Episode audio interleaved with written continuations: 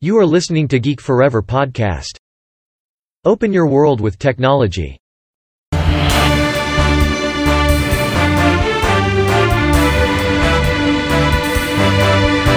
This is Geek Daily.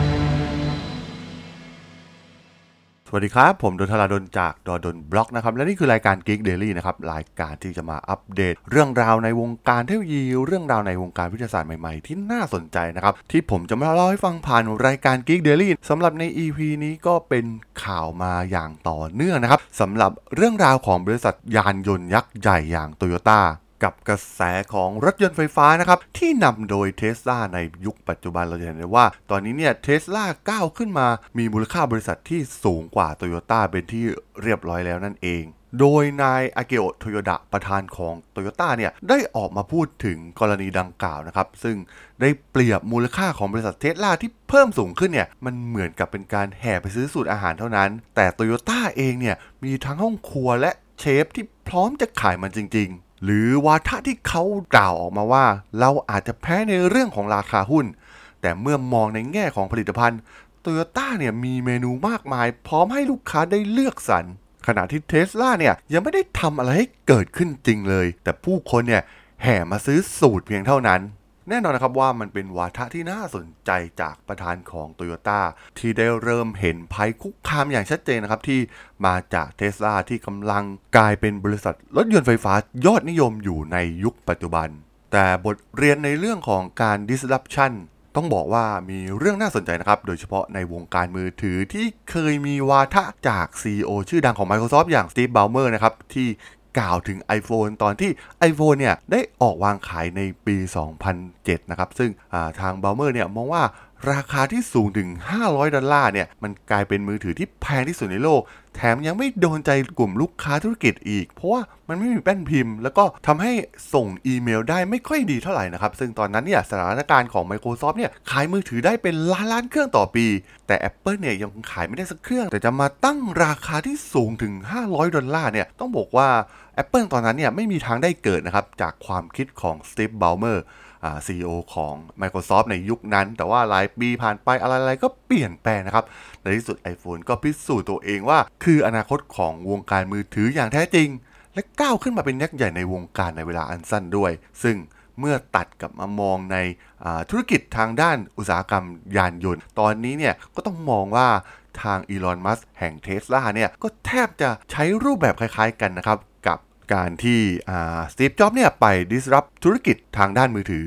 ส่วนอีลอนมัสเองเนี่ยก็จะมา disrupt ธุรกิจทางด้านอุตสาหกรรมทางด้านยานยนต์ แต่ความคืบหน้าล่าสุดของทางโตโยต้าเนี่ยต้องบอกว่าน่าสนใจมากๆนะครับที่พวก เขาเนี่ยได้เปิดตัวแบตเตอรี่รูปแบบใหม่นั่นคือแบตเตอรี่ solid state ที่ Toyota เนี่ยจะใช้เป็นตัวเกม changer นะครับสำหรับรถยนต์ไฟฟ้า ซึ่งรวมถึงอุตสาหกรรมทั้งหมดของอุตสาหกรรมรถยนต์ การเดินทาง 500 กิโลเมตร ต่อการชาร์จ 1 ครั้ง ซึ่งสามารถชาร์จแบตได้เต็มภายในระยะเวลาเพียงแค่ 10 นาที ซึ่งต้องบอกว่าเป็นการเดินเกมที่น่าสนใจมากๆนะครับของ Toyota กับธุรกิจของรถยนต์ไฟฟ้าในอนาคต ซึ่งพวกเขาคงไม่ทิ้งแน่นอนนะครับ พวกเขากำลังรอดูตลาดอยู่ และคิดว่า Toyota เนี่ยก็มีไม้เด็ดอย่างที่กล่าวไปก็คือแบตเตอรี่ solid state ซึ่งแน่นอนนะครับมันดีกว่าแบตเตอรี่ลิเธียมไอออนแบบเดิมที่ทั้งระยะทางที่ค่อนข้างสั้นในการชาร์จ รวมถึงเวลาในการชาร์จนะครับ ซึ่ง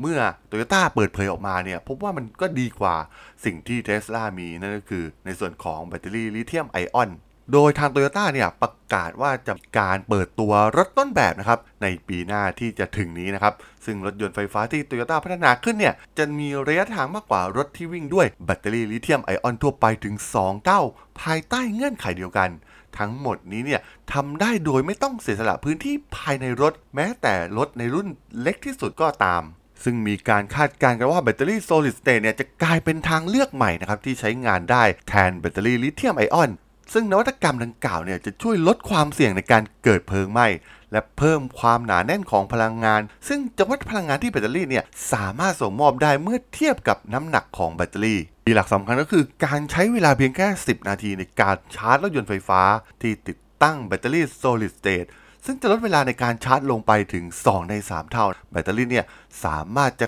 ขยายระยะการขับขี่ของรถยนต์ไฟฟ้าขนาดเล็กได้ ในขณะที่ยังคงรักษาพื้นที่วางขาไว้เหมือนเดิม ซึ่งต้องบอกว่าเป็นไม้เด็ดอีกอย่างหนึ่งเลยก็ว่าได้นะครับ ของบริษัทยานยนต์ยักษ์ใหญ่ของโลกในปัจจุบันอย่างโตโยต้าโตโยต้าเนี่ยครองตำแหน่งผู้นำสูงสุดของโลก ด้วยสิทธิบัตรมากกว่า 1,000 รายการที่เกี่ยวข้องกับแบตเตอรี่ solid state แน่นอนนะครับว่าการเปลี่ยนเทคโนโลยีไปรถยนต์ไฟฟ้าเนี่ยมันส่งผลกระทบต่อทั้งหมดของ supply chain ทั้งหมดของระบบการผลิตของโตโยต้าเพราะฉะนั้นเนี่ยเหล่าผู้ผลิตอุปกรณ์ต่างๆนะครับหรือวัสดุรถยนต์ชิ้นส่วนรถยนต์ทั้งหมดเนี่ยก็ต้องมีการสร้างโครงสร้างพื้นฐานใหม่ เพื่อรองรับรูปแบบของรถยนต์ไฟฟ้าที่จะเกิดขึ้น โดยบริษัทอย่างมิตซุยคินโซกุจะมีการนำร่อง สร้างอิเล็กโทรไลต์ที่เป็นของแข็งสำหรับแบตเตอรี่ โดยจะตั้งศูนย์วิจัยและพัฒนาในจังหวัดไซตามะนะครับ แล้วก็จะสามารถผลิตอิเล็กโทรไลต์ที่เป็นของแข็งได้หลายสิบตันต่อปีในปีหน้า ซึ่งเพียงพอที่จะตอบสนองคำสั่งซื้อสำหรับรถยนต์รุ่นใหม่ของโตโยต้า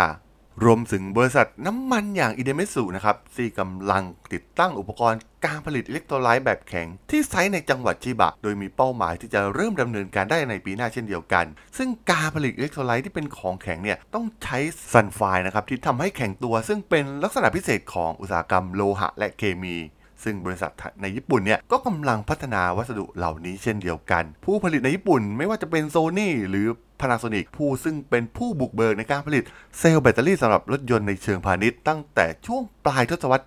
2000ได้เริ่มเตรียมที่จะมาผลิตรูปแบบของแบตเตอรี่แบบ solid state ของ Toyota นะครับ ซึ่งคาดว่ารถยนต์ไฟฟ้าเนี่ยจะกลายเป็นเรื่องธรรมดานะครับท่ามกลางการเปลี่ยนแปลงของโลกจากคาร์บอน รัฐบาลญี่ปุ่นเนี่ยได้สนับสนุนให้มีการพัฒนาแบตเตอรี่ solid state ในประเทศ ภายใต้แนวโน้มที่ว่าเทคโนโลยีส่วนใหญ่ที่เกี่ยวข้องกับประสิทธิภาพของยานยนต์เนี่ยจะขึ้นอยู่กับประเทศจีนนะครับ หากญี่ปุ่นเนี่ยไม่ลงมือทำอะไรเลย ซึ่งรัฐบาลญี่ปุ่นเนี่ยได้รวบรวมเงินทุนประมาณ 2 ล้านล้านเยนนะครับหรือ 19.2 พันล้านดอลลาร์เพื่อสนับสนุนเทคโนโลยี การสลายคาร์บอน ซึ่งทางรัฐบาลเนี่ยจะพิจารณาใช้เงินเหล่านี้นะครับเพื่อให้การอุดหนุนหลายแสนล้านเยนเพื่อเป็นทุนในการพัฒนาแบตเตอรี่แบบใหม่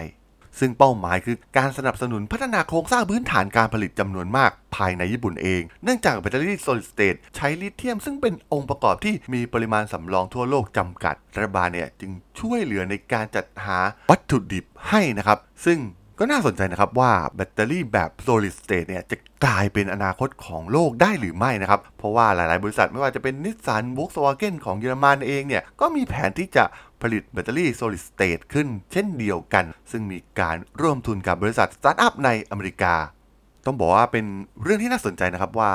ทางบริษัทจากญี่ปุ่นเนี่ยจะสามารถพัฒนาขึ้นมา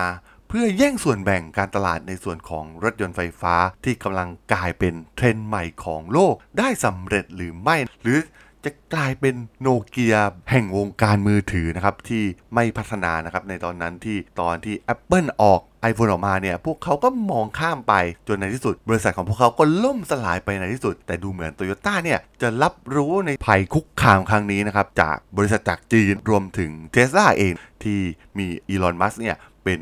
COU ซึ่งต้องบอกว่าธุรกิจยานยนต์เนี่ยถือเป็นการเดิมพันครั้งใหญ่ของประเทศญี่ปุ่นเลยก็ว่าได้นะครับ เพราะว่ามีอุตสาหกรรมที่เกี่ยวเนื่องอีกเยอะมากนะครับ ที่หนุนซับพลายเชนของอุตสาหกรรมรถยนต์ในญี่ปุ่น และมีการจ้างงานมากมายนะครับในอุตสาหกรรมนี้ ซึ่งหากโตโยต้าแพ้เนี่ยมันก็มีโอกาสที่จะทำให้ประเทศญี่ปุ่นเนี่ยพบเจอกับศึกหนักทางด้านเศรษฐกิจในอนาคตก็เป็นได้นั่นเองนะครับผม สำหรับเรื่องราวของ Toyota กับแบตเตอรี่ Solid State ใน EP นี้เนี่ย ผมก็ต้องขอจบไว้เพียงเท่านี้ก่อนนะครับสำหรับเพื่อนๆที่สนใจเรื่องราว